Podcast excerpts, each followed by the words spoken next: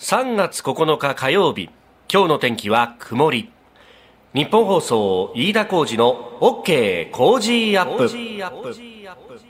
朝6時を過ぎました。おはようございます。日本放送アナウンサーの飯田浩二です。おはようございます。日本放送アナウンサーの新業一華です。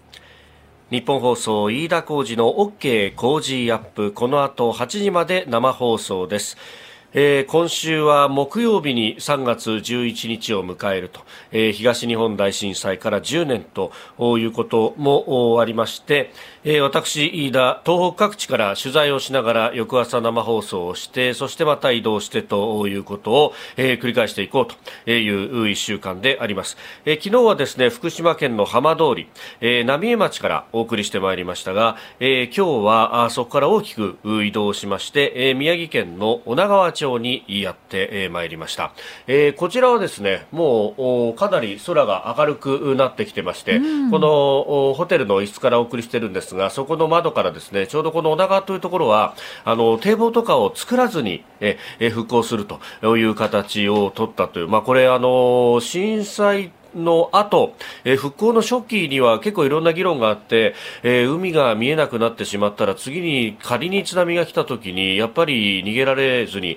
えー、いる方もいるじゃないかと。で、えー、女川、まあ、女川も含めてですね、この太平洋岸、ね、東北の太平洋岸三陸と呼ばれるところは、えー、どこも海とともに生活をしてきたという歴史がありますが、まあ、ここも漁業が盛んなところであるということで、やっぱ海が、まあ、生活の中でも海見たいよねっていうのがあったようです。で、えー、防潮堤等々、ね、堤防を作らない代わりに、まあ、かさ上げをして、で、山の上に人々が住み、えー、そして海に面したところっていうのは、まあ、あの、漁業関係の加工場だったりとか、あるいは観光の、えー、街並みを整備して、基本ここには人が住まないようにするという形を取りました。で、まあ、あの、この滞在しているホテルというのも、ある程度高台にあって、そこからまあ、海も見渡せるぞというようなところなんですけれども、えー、キラキラとですね、その水面がこう光っていて、あの、今日、女川含めて、えー、宮城の海沿い、お天気は良いということで、はい、まあ、一言晴れとピーカンの応用であります。うん、で、まあ、あの、昨日のね、浜通り、福島、浪江からここまで来るというふうになると、これ、まあ、距離としては結構こう、あるわけです。で、ね、ところがですね、まあ、車で使うと非常に速いと。ええー、あの震災の後ですが、えー、常磐道の、えー、福島県の特に浜通り北部の方も、えー、順次開通をしてきたということがあってで、えー、常磐道浪江の辺りから乗ってですね、えー、こうそのままずっと走っていくといつの間にかその道路が、えー、仙台東部道路というふうに名前が変わってでああそうか宮城県入ったなと。であの仙台空港が見えたりとか、うん、あるいは渡山本というあたり、まあ、この辺りもちょっと震災以降取材したりなんかもしましたが。で、えー、そのままあのまたずっと車走らせていくといつの間にか三陸沿岸道になっていると。であの三陸沿岸道で行くとですねこれあの我々は石巻女川というインターで降りてでそこからあの女川町に、えー、女川町に入って、えー、行ったんですけれどもそのまま乗り続けるとですねあの明日行く気仙沼の辺りが、えー、実はこの週末3月6日に、えー、未開通区間が、えー、いよいよ開通したと、えー、気仙沼港インターから、えー、唐桑半島インターというところの7.3キロが土曜日に開通をしましてここはですねあの気仙沼の港をこう横に横切る気仙沼湾横断橋と、えー、通称かなえ大橋というものができてこれですね今年中に三陸沿岸全部三陸道でつながっちゃうということが八戸までつながるんだと。いや本当ねなんかぶつ切れの区間をこれ乗ってもあんまり意味ないかなと思いながら迷ってたっていうのがここ毎年取材に来ると運転しながら思ってたことなんですけどついにこれが開通するかと。まあもともとですね三陸沿岸えあのこの三陸道というものは非常にこう地元の方々は待望していたところもあってそしてあの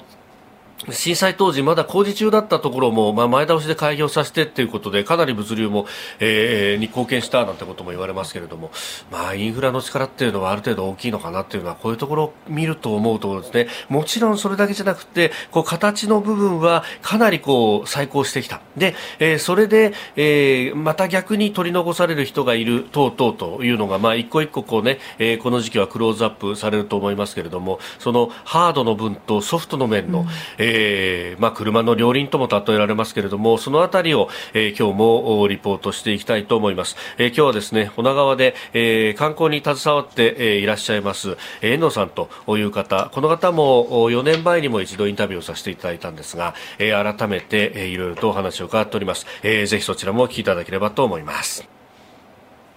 あなたの声を届けますリスナーズオピニオンです。えー、この OK 工事アップはリスナーのあなた、コメンテーター、私、田新業アナウンサー、番組スタッフみんなで作り上げるニュース番組です。えー、ぜひメールやツイッターでご参加いただければと思います。すでに結構ね、あの、メールだとか、ツイッターだとか、いろいろいただいておりますが、えー、宮城篠巻からあいただきましたラジオネーム、父さんですさん。女川町ですね、私、定年退職後、派遣社員として宮城の塩釜市で5年、今、女川町に2年目ですと、うん、飯田さん、どのような切り口で女川の今を取り上げるのか楽しみですと、こういうふうにいただきましたが、いや、あの、むしろこの10年、どう過ごされてるのか、どういう思いでいらっしゃるかって、え、あの、もしお手すきでしたら、ぜひ、え、えお寄せいただければと思います。女川にもこれ、え派遣職員でいらっしゃってるということだと思うんですけれども、そうなんですよね。やっぱり水産業のつながりもあって、この近隣の市で、えー、移動されてるという方も結構ね、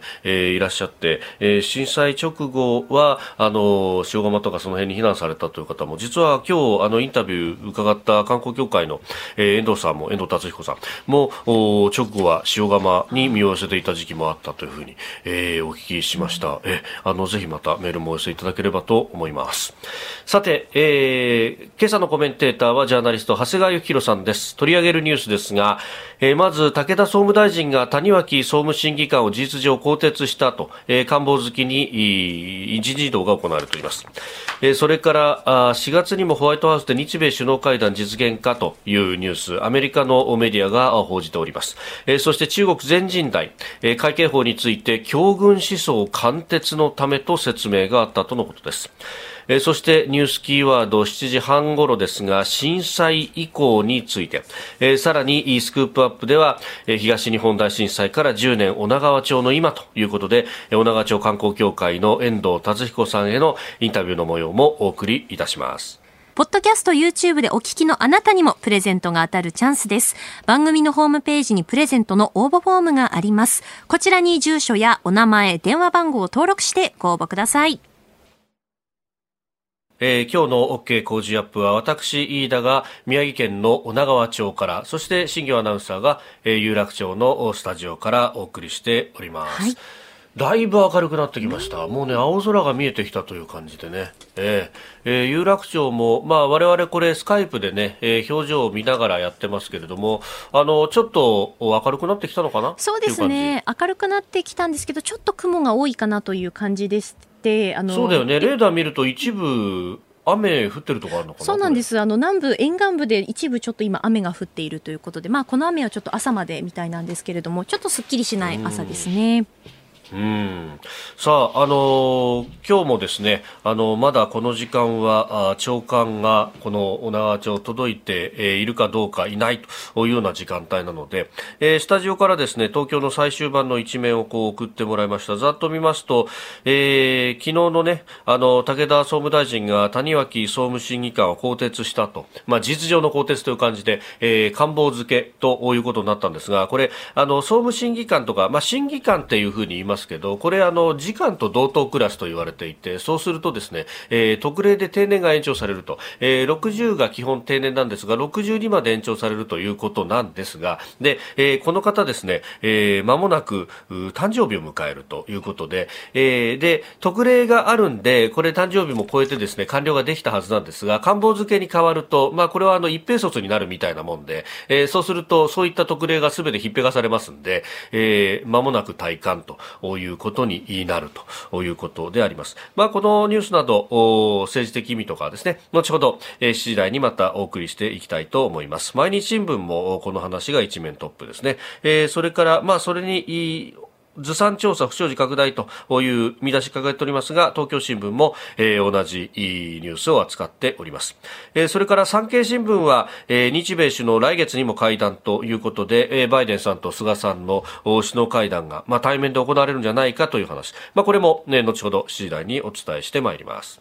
えー、そしてあの経済の話なんですけれども昨日ですね、えー、1月の景気動向指数が発表されました、えー、景気の現状を示す指数が前の月と比べ3.5ポイント上昇と、えー、指数上昇は、えー、3ヶ月ぶりで機械的に導かれる景気判断がこれまでの下げ止まりから、えー、情報への局面変化というふうに引き上げられまして、えーまあ、これで昨日のね夕刊あたりで報じじられていたのは、えー、3ヶ月ぶりに上昇と景気判断良くなったぞというような、えー、ことが出ておりました。で、これ統計の概要がですね、えー、総務省のホームページにも載っておりまして、まあ、これをざっと見ると、まあ、確かに、えー、これはあのいろんな数値を、数指数をですね、えー、まあ、集めてきて、で、えー、それで、あの、景気を判断していくと。で、あの、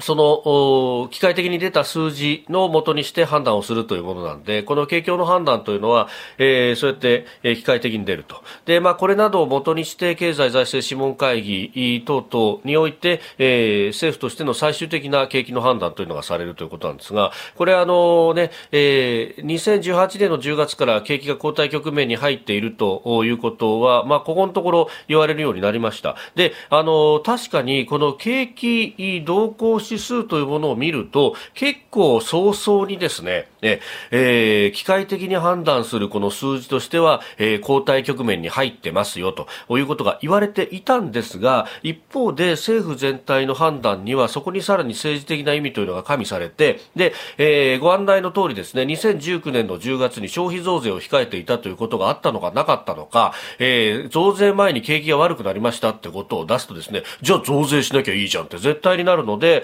えー、なぜか、えー、まあ、あの、交代してるようにも見えるが着実に前進してるみたいなですね、えー、前行ってんだか後ろ行ってんだかわからないような表現をずっと続けた挙句増税にこぎつけたというようなことがあって、ええー、ここで私何度も何度も言ってですね、もういろんな人から呆れられるぐらいで、しかもあの、増税した後にもう言わなくてもいいじゃないですかって、あんたぐらいでそんなこと言ってんのはっていうふうに言われるんですが、上げたもんは下げられるんですよ。間違いなく下げられるんですよ、これは。なんで、それこそ、ねあの、口の悪い人は死んだ者とし数えてどうすんだみたいな話を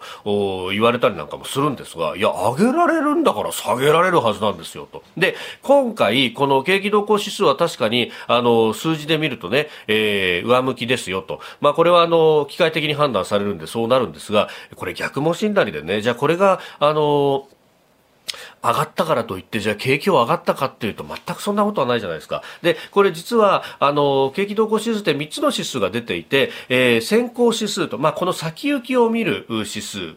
と、えー一致指数という足元の経済を反映しているであろう数字を集めた指数、えー、それから地高指数といってですね、これは、あの、雇用なんかが典型例なんですが、あの、景気が悪くなってもすぐに首切られるみたいなことっていうのは、アメリカじゃありますが、日本じゃなかなかないじゃないですか。ギリギリまで雇用を維持しようとすると。で、逆にギリギリまで維持して、維持しきれなくなったら、あの、雇用調整というのが入って、で、それによって失業率が上がってしまったりだとか、有効求人倍率が下がったりだとかして、で、あの、これ思い出すとわかるんですが、それこそバブルがね、えー、崩壊してって、しばらくの間は正社員雇用は維持されていたんですけれども、リストラなんて言葉が入り出したのは90年代の終わりぐらいからで、あの、5、6年のタイムラグがあるわけですよ。で、えー、アベノミクスで景気良くなったって言っても、しばらくずっと批判されたのは雇用が良くなってないじゃないかという話なんですが、こととさようにですね、遅れてて悪くなり遅れて良くなるというのが、えー、この雇用など、まあ、で地高指数の部分を見ると、えー、これはですね前の月と比べれば上がったっちゃ上がったんですけど、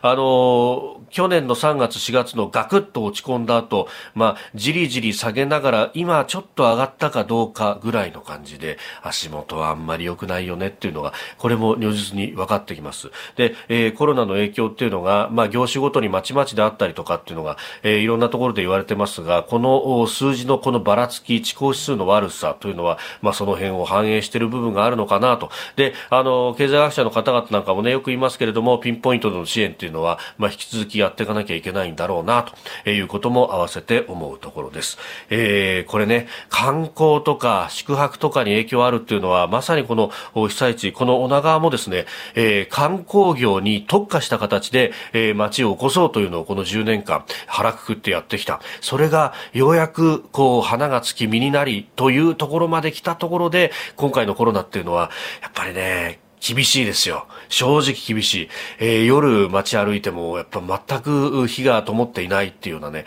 感じになってしまってますんで、まあ、この兵の支援というのは、引き続き続けないといけないんだなってことを、えー、歩いてみて実感するところでもあります。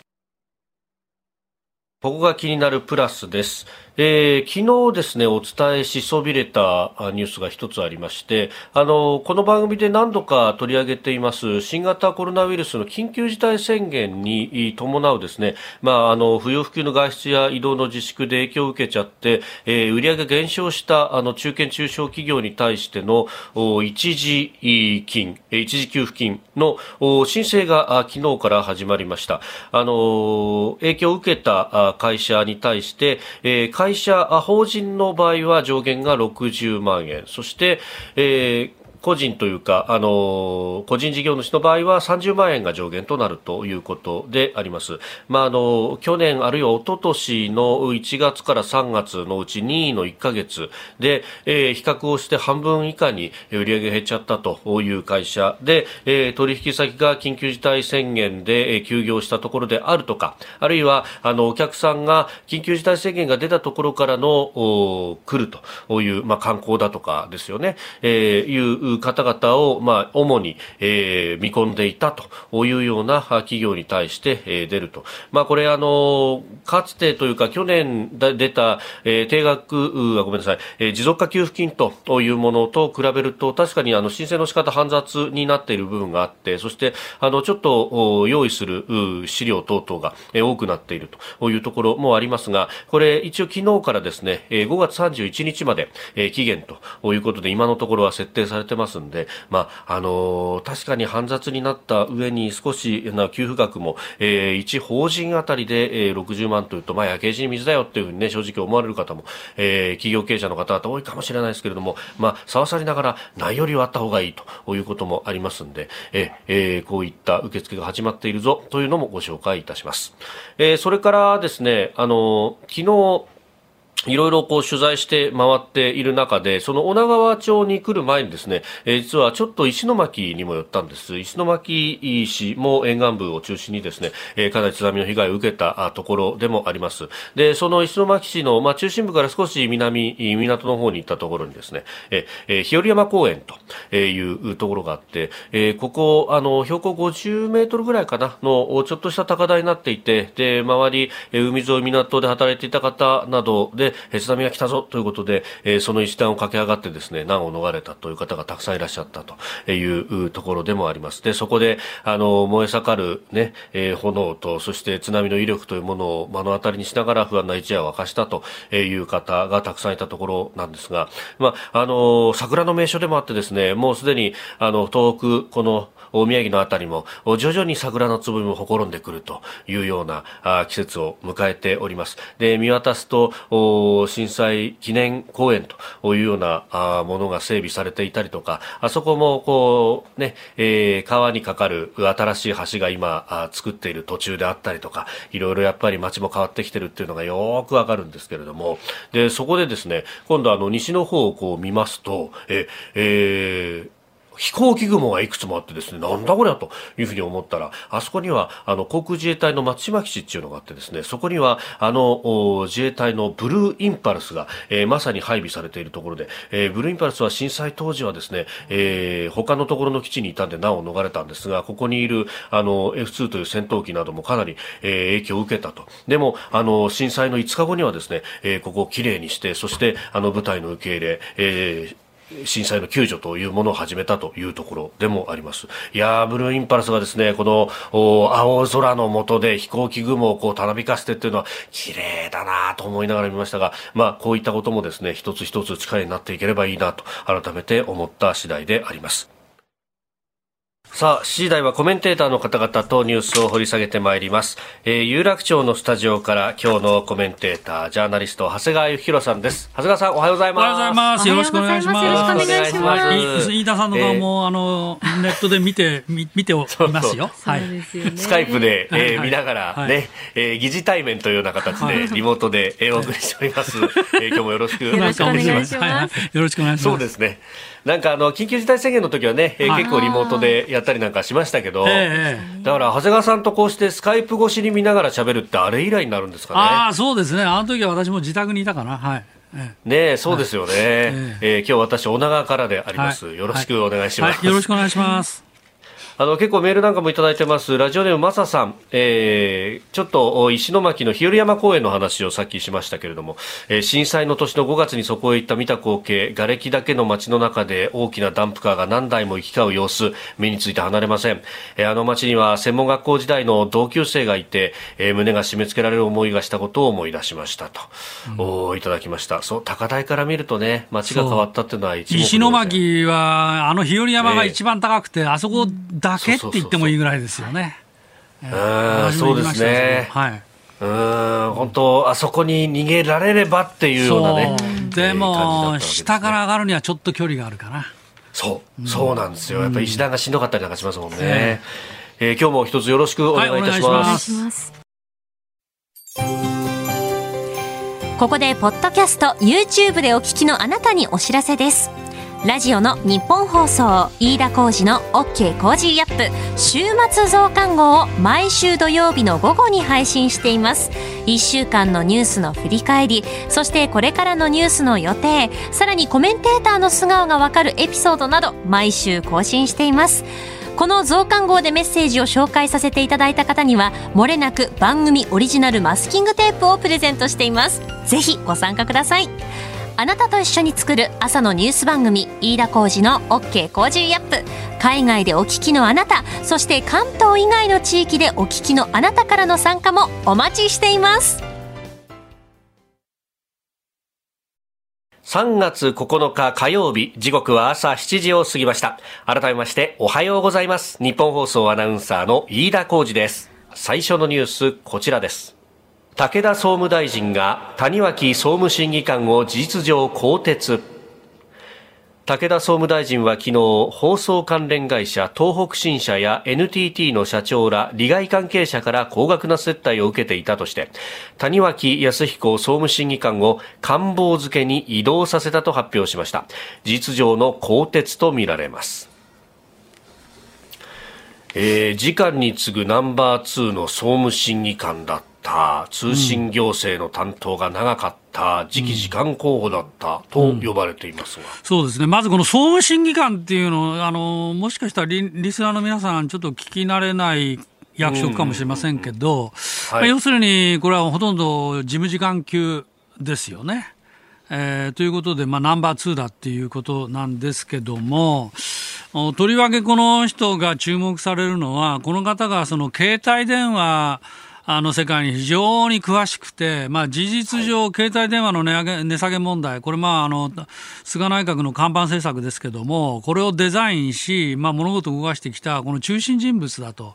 いう方なんですね。まあ、だから今回こういうことで、まあ、更迭っていうことになると、まああのまあ、更迭自体はまあやむを得ないというか妥当だとは思いますが、ただ政権としてみると、これ、その携帯電話の値下げの問題に直結してきて、まあ、非常に打撃だというふうにまあ言われてますね。で、まあ、金額的に見れば、それは確かに、まあ、一人頭高い時は、あの、6万円以上ということで、NTT はなんか独自のの接待施設のようなものまで持っていた。まあ、あの、これ、ですから、まあ、あの、かつては財務省、大蔵省の接待問題というのは非常に問題になりましたけど、その時に総務省は事実上、この無傷郵政省も、当時郵政省でしたけど、はい、無傷で過ごしてしまったもんだから、まあ、あの、はい。まあ、経験値がなかったっっていうことで、こう、まあ、脇の甘い問題、あの、こういう問題が出てきたかなっていうふうに、まあ、思いますね。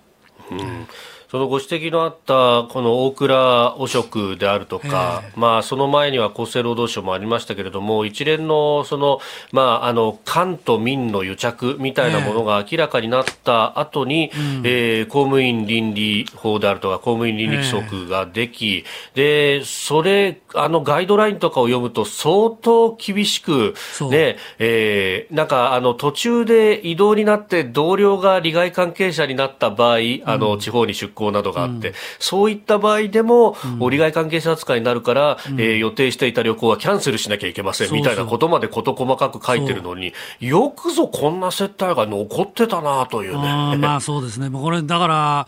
あの、大蔵省の問題考えると、もう10年以上も昔の話がそのまま残っていたと。えーいうことですよね。で、しかも、まあ今この NTT の問題が新たに出てきたわけだけど、果たしてそれだけで済むかと。はい、まあ当然他にもライバル通信会社あるわけだし、はい、さらには、あのテレビ局などの問題にも、まあ、波及しかねないかなと、もう実はあの立憲の杉尾さん、この方は TBS ご出身ですけど、はい、まあ、自分がいた時もそういう問題があったっていうようなこと、自分自らその会食の場にいたっていうようなこともご発言されてますから、はい、まあ、となると、まあ、TBS さんなんかもね、これ、一体どうなのっていうふうに、まあ、誰でも思う、まあ、そのあたりも調べていく、うん、となるとね、これ、問題がさらに広がっていく可能性が高いですね。えーえーまあ、まさかここまでっていう感じがしますけど、えー。まあ、それともう一つ、あの、はい、私これ持ってすぐ思ったのは、新聞記者どうなのよと。新聞記者も実はほら、取材するときにさ、まあ、接待っていうか、まあ、要するにちょっと一杯飲みながら話を聞かせてよっていう、やる、やるじゃないですか。で、これがちょっと気になったので、この公務員倫理法のガイドラインっていうのを実は見てみたです。そしたらね、ガイドラインではね、新聞記者はね、一応当たらないっていうことにはなってるようですね。えええただどうですか、ね、もう私なんかよりむしろ飯田さんの方が詳しいかもしれないけど、最近はもうこのの、飲ませ食わせみたいな話はもうなくなりましたかね？いや、これがね、結構、だから会計の時に、やっぱ、あの、割り勘にしてとか、いや割り勘にしなきゃだめなんですって言って、ええ、もうあの伝票持ってっちゃうみたいな、えはい、で一人いくらで返してって結構あったんで私。あそう。あの、うん、そそうそれ考えるとだからだからこそ今回のニュースびっくりしたんですよね。なるほど。あのね、私の記憶ではあのーうん割り勘でっていうことじゃなく、最後私が会計終わった後で、いや、俺自分の分払うよって言った人は、一人だけいましたよ。一人だけ。1万円。で、それをね、実はあの、この番組にも出てる高橋洋一さんにその話したらね、実は長谷川さんそれ信用されてないからだぜ、と。アリバイだぜそういうことか。言われました。そうかなるほど。まだ僕は食い込みが足らないかもしれないですね、はい。えー、まずはあこの総務省の問題についてでしたおはようニュースネットワーク。取り上げるニュースはこちらです。4月にもホワイトハウスで日米首脳会談実現か。アメリカのニュースサイトアクシオスは7日、アメリカのバイデン大統領が早ければ4日にも菅総理大臣をホワイトハウスに招いて首脳会談を計画していると伝えました。あの電話ではいろんな国の人と首脳会談を行っているバイデンさんですが、うん、えー、対面ということになると、これ、初めてと言われます、ね、そうそう、そこですよね、一番注目点はね。あの、うん、もうそうだとすると、やっぱりバイデン政権は日本をいかにこの重視しているかということの表れだと見ていいんじゃないかと思います。はい、というのはあの、大統領の首脳会談だけじゃなくて、あのブリンケン国務長官、それからオースティン国国防長官も、日本に来ると、まあ、日本と韓国、今月来るという、はい、2プラス2で来るということなんですけど、まあ、それを見ても、まあ、日本をまあ重視してるって見ていいんじゃないでしょうか。というのはね、やっぱりあの私、中国との関係が大きいと思うんですね。やっぱり外交関係では、なんて言ったってアメリカが中国にどう向き合うのかっていうのが最大の焦点で、えー、それで言うと、アメリカと日本、オーストラリア、インドは、その4カ国、これクワッドっていう新しい、新たなその枠組みを作って、まあこれで中国に向き合っていこうと。それからバイデン政権は当初から言ってますけど、同盟国あるいは友好国との関係を緊密に連調整しながら、それで中国に向き合っていく。まあこの辺がトランプ政権とはちょっと違うところですよね。はい、まあ、だから、そういうことから言っても、まあ、トランプ政権の対日姿勢の重視っていうのが、まあ、伺えるかなというふうに思います。うん、それからもう一つね、ちょっとぜひ、あの、コメントしておきたいのは、この、はい、飯田さん読み上げた冒頭のニュースサイト、このアクシオス。アクシオスっていうメディアがこれ初めて報じたんですけど、これ実はね、日本であまり知られてませんけども、このアメリカではかなりこう有力なものとして今注目を集めてるんですね。というのは、あの、私もニューヨークタイムズとかワシントンポストとかいろんなメディア見てると、その元原稿でその Axios に飛ばせるようなネット上で、まあそういうサイトが非常に多くて、それは私も Axios を知ったんですけど、まあこれは、あの、要するにネット紙元 Politico っていったサイトがあるんですけど、まあ、ここから始まって記者が総勢今80人ぐらいかな。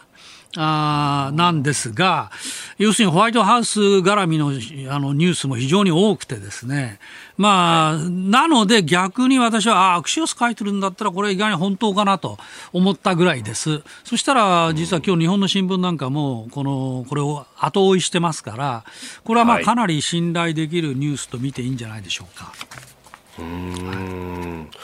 まあ、あのこれで実現してっていうことになると、まあ、中身で何を話すのか、そして何が、えー、公式にステートメントとして出てくるのかというところですが、当然ながら中国にらんでというそうでしょうね、あ中国。あ、まあ、もちろんあの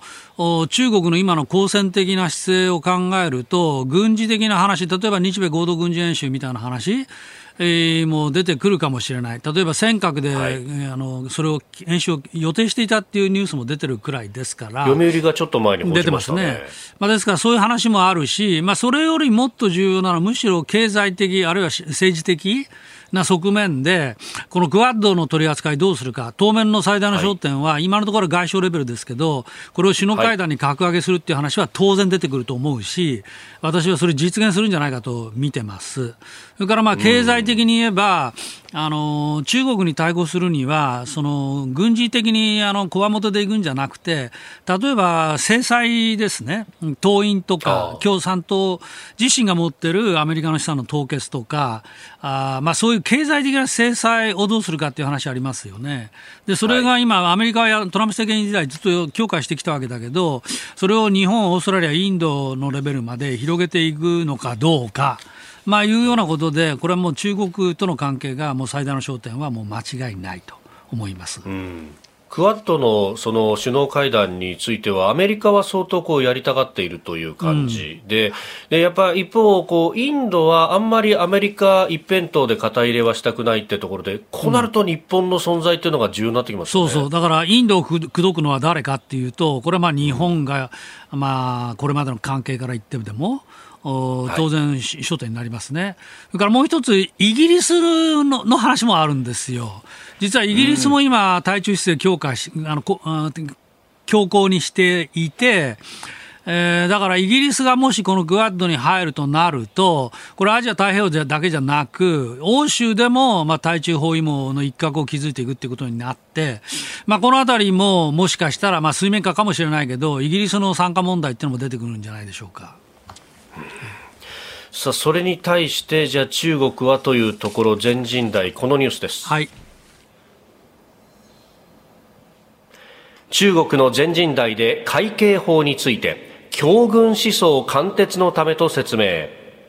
中国で開かれている全人代全国人民代表大会で昨日、立戦書常務委員長は立法活動を振り返る報告を行い、会計局に武器の使用を認めた会計法の制定は、習近平国家主席の強軍思想、強い軍の思想を貫徹するためのものだと説明しました。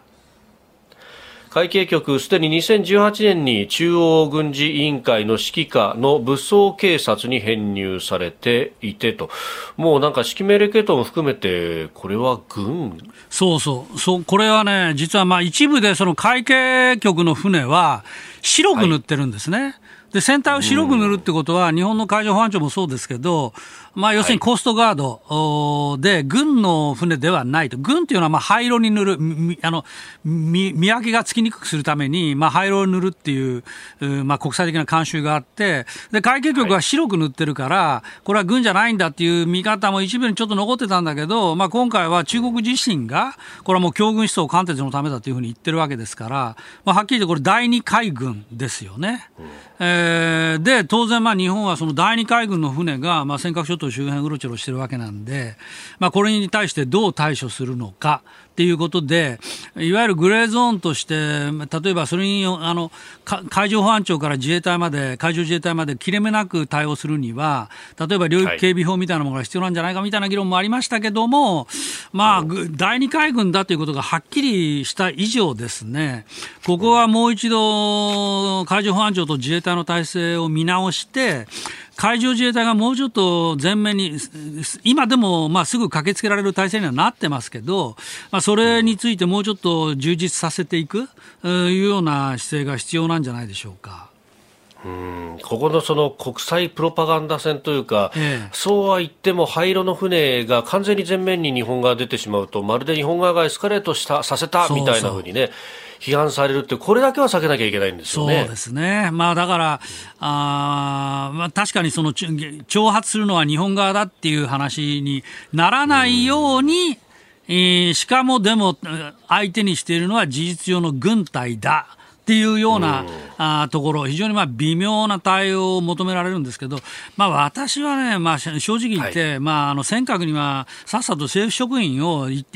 回、暫定的でもいいから上陸させるぐらいな対応は、まあ、必要なんじゃないかなと思いますね。うん、まあ、それからもう一つ、まあ、尖閣だけじゃなくて、もう一つ非常に警戒しなきゃいけないのは台湾ですよ。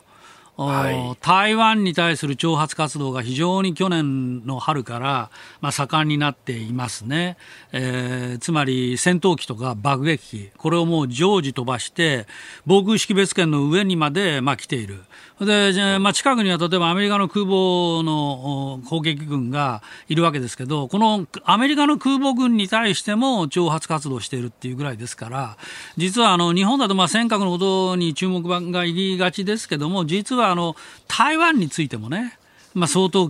警戒すべき局面かなというふうに思います。うんもうその2つっていうのは、もうどっちかであれば引きずられるというか、うん、もう不可分なものと思った方がいいわけですかね。まあそうですね。まああの軍事的に言えば、香港と台湾と尖閣、沖縄、これを結ぶラインっていうのは、まあ一体の、中国が一体のものとして、なんとかこのラインを突破したいっていうのが、まあ、彼らの狙いですから、あ実は台湾の問題と尖閣の問題は完全に連動していると。いうふうに見ていいと思います。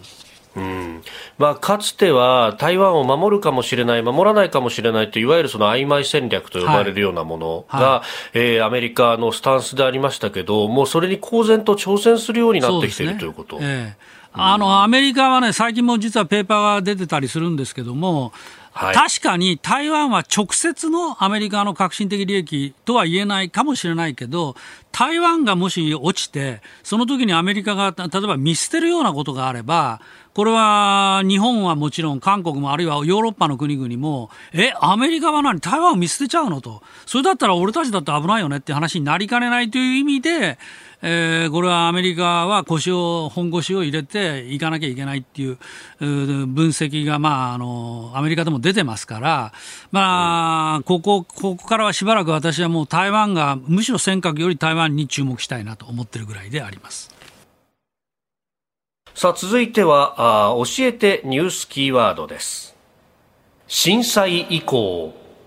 地震や津波の痕跡をとどめる建物や、えー、陸に打ち上げられた船基礎の部分だけが残った住宅の跡など災害の現状を後世に伝える震災以降、えー、震災に、えー、以降残された構造物とえいう意味ですが東日本大震災から10年が経過し維持管理費などの問題に直面している震災以降についてリポートいたします。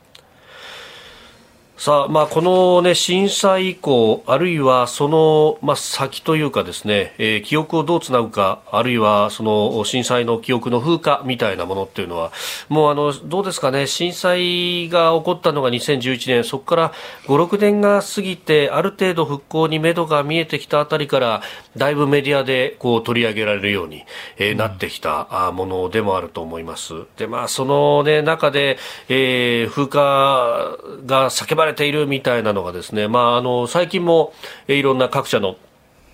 えー、調査などでもね、えー、言われるようになってますけれども、一方で、じゃあ残すなら残すで、このコストをどうするんだというような、えー、問題、あるいはその展示の仕方等でもね、えー、いろいろと、えー、ニュースが出てきております。あの、昨日ですね、福島県の、これは双葉町にあります、え、東日本大震災原子力災害伝承館というところに行ってまいりました。まあ、ここは、あの、最初にこうね、えー、映像で、えー、どんなことがあったかっていうのを、まあ、あの福島ですんで、そしてこの、ねえー、名前にもある通り原子力災害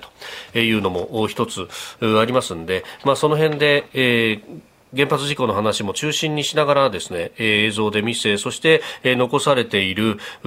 資料であるとか、あるいは消防士さんのその服だとか、えー、除染の時に使った防護服であるとか、まあ結構この、えー、物的な資料というものを見せながら、えー、そして、えー係員の人が、まあ、質問に答えるというような形でですね、えー、常駐をされていてでその方の説明を聞きながら、えー、理解を深めるというような施設になっております、まあ、この展示の仕方というところでですねさまざ、まな批判が上がっていて昨日毎日新聞が一面で伝えてましたけれども、えー、伝承館半年待たず展示替えと、えー、被災者から教訓がわからないじゃないかと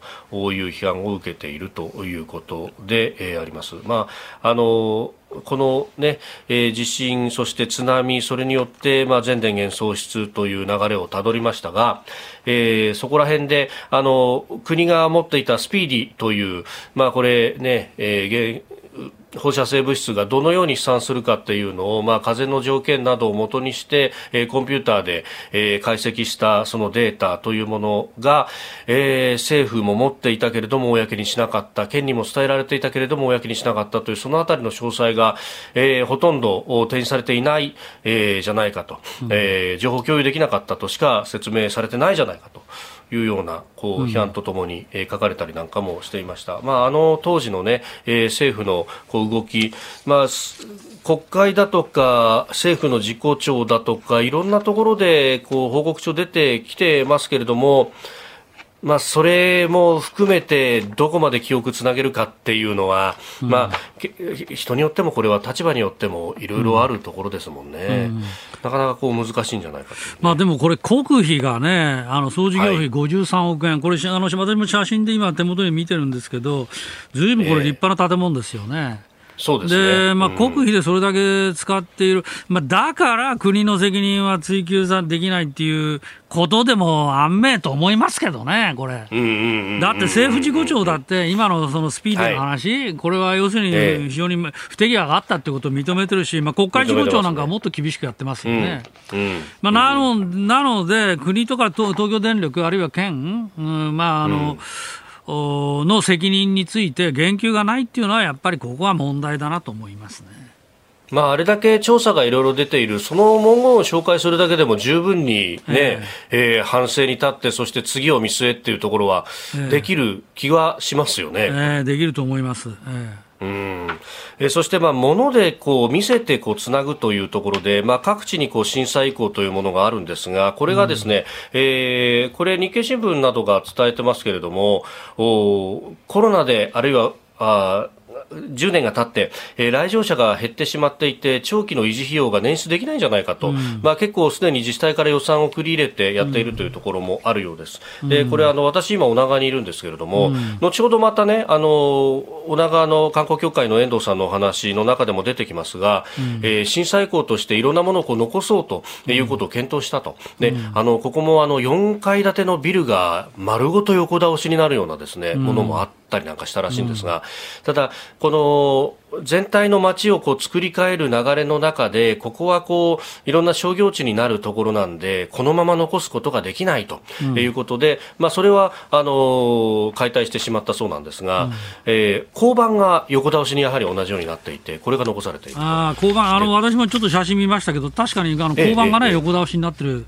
えーまあ、あそこはたまたま残しやすいところだったんでしょうかね。まあそういうことですね、あそこがあの今は公園となってますんで、えであのそこでですねあの町の方針として、これ、一切あの手を加えないと、防腐処理だとか、樹脂入れてあの風化を防ぐみたいなことはせずに、まあ、朽ちていくんであれば、そのままそれも見せると。それが時の経過なんだということで、でまあ、あのぶっちゃけた話、そうするとコストもそれほどかからないと、まあそのまままあ残しておくだけなので、ええ。なんであのただね、やっぱ樹脂とかで手加えてないんで、存在感すごいんですよ。あこう本当にここで倒れてたんだなっていうのが分かると、うんまあ、この辺っていうのは残し方っていうのもいろいろね今後も議論があるかもしれません、えー震災以降についてこの時間取り上げました。えー続いてここだけニューススクープアップです。この時間最後のニュースをスクープアップ。東日本大震災から10年女川町は今。ここが公園の中で震災以降としてそうですね。女川で唯一の震災遺構である、旧女川交番ですね。階段を広場から下ってきますけどこれこの分じゃかさ上げしたとそうです。ですので、これ、目の前に見える建物、まあ、横倒しになった建物ですけど、この砂利になってる部分がえ本来の町の高さです。この高さで普通に町が建っていて道路があって、今、ね、周囲が壁のようになってますけども、ね。完全に。それだけかさ上げされたっていうことですね。えお聞きいただきましたのは震災以降宮城県女川町の旧女川交番を、え女川町観光協会の遠藤達彦さんにご説明いただいていたという模様であります、え漁業の町として知られ深い港と山に囲まれた宮城県の女川町。東日本大震災から10年の女川町の今をリポートいたします。まあ、お聞きいただいた通りですね、あの交番そのものっていうのは周りの公園からもう階段でですね10段ちょっと降りていく、まあ、1メーター以上ですね、あの低いところにあってこれは穴でも掘ったのかっていうふうに見えるんですが、そうじゃなくてむしろ周りを全部かさ上げしたと。いうでまあ、あのかさ上げしつつ、ただその、まだ海抜のそんなに高くないところっていうのは、そこは商業地にして人は住まないと、でえー人が住むのはもっともっと高台の山を削って作った造成地。に、えー住宅地を作ると。でその代わり防潮堤は建てないと。いう、まあ、あー復興の仕方をしたのがこの女川という、うところであります、ね、あの長谷川さんも写真ご覧になって、えあの見ると、ね、これすごいですよね。てて。あの、うん。震災前の交番の写真も手元にあるんですけど、これほどがっちりしたものが、横倒しになっちゃって、ね、やっぱ根元で割れてますよね。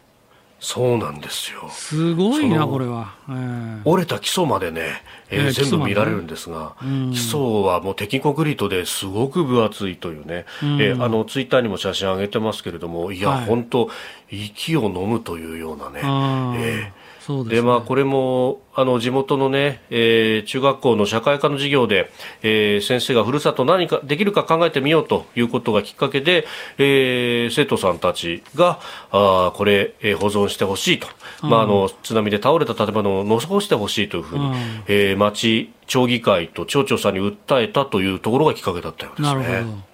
ど。あの周辺はでどういうふうになってるんですか、ままだ整備中？周辺は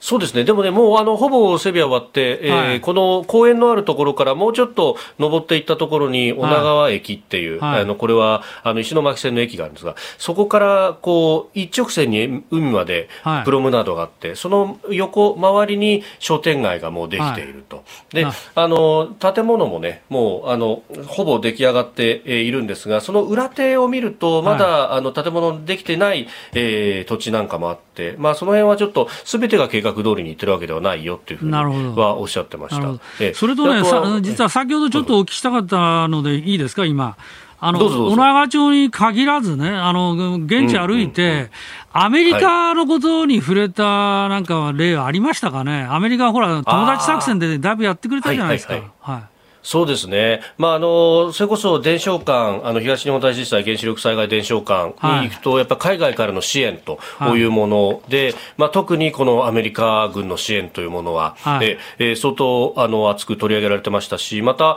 あの明日行く気仙沼なんですが、あそこの気仙沼大島というところは、あの米軍が入って、ですね、はい、えー、復興にかなり瓦礫を片付けたりとかっていうのをやったところなんで、まあ、その辺もおそらく記述あるんだろうなと思いますね。なるほど。いやというのはね、えー、あのアメリカのことを思い出したのさっきのスピーディーの話で思い出したんですけど、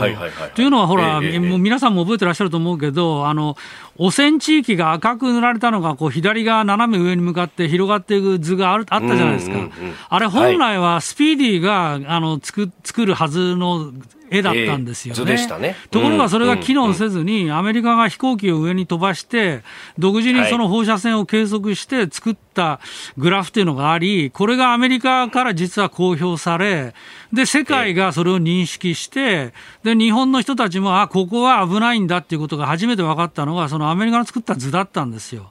というのはね、うんうんうん、私、まさにその図をもう大当てで印刷して、あの、はい、田原さんの朝まで生テレビで、こういうことになってんだぜっていう話をした覚えがあるんですよね。うん。だからそれを見見るだに、いわばその最初の死体のところもやっぱり、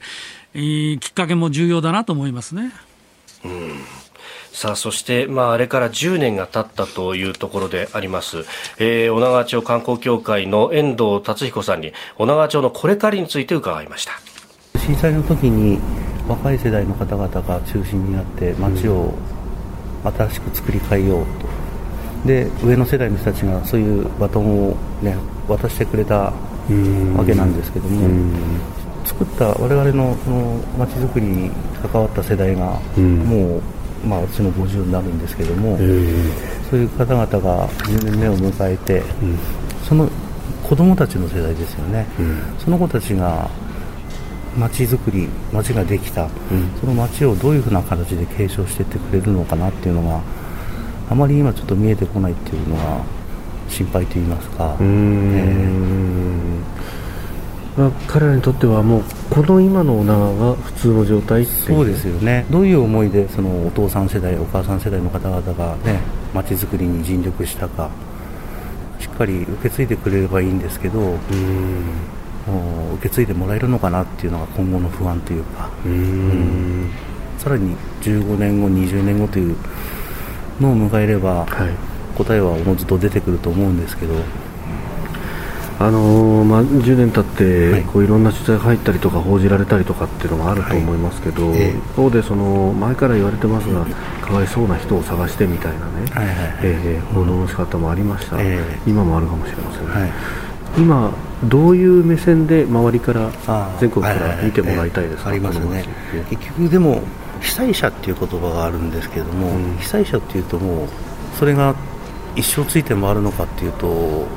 自分にとっても苦しいのかなと、重い十字架なのかなと。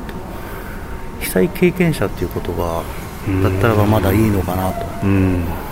10年経って普通にね生活に別に苦しいところなく普段の普通一般の方々と同じような生活をしている人たちに一応慣れたわけなんですけど、うん、心にやはりその身内をなくしたとか、はい、以前の職業から今の職業に変わったっていうのでそれなりのね、差みたいなものはあると思うんですけども、うん、ただ結局、まあ、私自身はそう縛られることなくどんどん皆さんもそうですし新しい、ね、あの仕事についてどんどんどんどん頑張っていらっしゃいますし今、まあ、10年目の区切りっていうのはあくまであの時大津波が来て、うん、多くの方々が亡くなったということを忘れないでくださいよというのが東日本大震災の津波を機会にえー、一人でも多くその津波の被害っていうんですかね犠牲者を少なくすると、うん、我々の経験したことを無駄にしないでほしいっていうことはやっぱあるかもしれないですね。うん。あのいろいろ世論調査みたいなものが出てきていて、はいはい、それをこう見ると復興に対してこう、どのぐらいの達成度ですか思い描いたものがどのぐらいできてますかっていうこう質問で、当事者の方々の方が、はい、例えば東京だったりとかで見ている他の他府県の人たちよりも筋が良いと、うん。うん、実際その達成度達成感みたいなものってありますか、そうですね。だから結局その街づくりの計画案としてすでに女川町はもう完了しましてほぼほぼ大きな工事とかに関してはもうすでに終わってるような感じなんですよね。ただ見ますとまだ更地になっている部分が多かったりですとか、うん、というところもあるので感染予想図からするとまだちょっとさまざ、まな事情があっての70点、80点ぐらいなのかなというふうに思うんですよね。えー、女川町の観光協会遠藤達彦さんのお話をお聞きいただきました。まあ、10年が経ったっていうのを、これインタビューの中でその世代の間で、えー、感じ方の違いであったりとか思いをどうつないでいくのかみたいな形で話していただきましたけども確かにみんな平等に10年年取ったんですよねこれは。うんなんというかねそこでこう情熱がじゃあ10年続くかっていうのもあるしバトンは渡していかなきゃならない部分はあるだろうし、まあ、今の話の中でねいつまでも被災者と言われ続けるのかってこれはなかなかなるほどというかね、あの考えさせるコメントでしたね。えー。やっぱりなんというか忘れちゃいけないその教訓というものは当然あると思いますし、一方でそのあの見え方のある意味のレッテルみたいなものっていうのはこれは忘れないといけないことなのかなという、つまり彼らは立ち上がろうとしてるわけだからいつまでもかわいそうな被災者という位置づけで見てほしくないっていう、まあ、そういうことでしょうかね。うんえー、今日は女川町についてリポートいたしました。ポッドキャスト、YouTube でお聞きいただきましてありがとうございました。あなたと一緒に作る朝のニュース番組、飯田浩二の OK Cozy up。東京有楽町のニッポン放送で月曜日から金曜日朝6時から8時まで生放送でお送りしています。生放送を聞き逃したあなた、ぜひ、ラジコのタイムフリーサービスで、新型コロナウイルスに関しての最新情報、ニュースやスポーツ、エンタメ情報などもぜひチェックしてください。さらにこの番組では公式ツイッターでも最新情報を配信中です。スタジオで撮影した写真などもアップしていますよ。そして飯田浩二アナウンサーは夕刊富士で毎週火曜日に連載をしています。飯田浩二のそこまで言うか。こちらもぜひチェックしてみてください。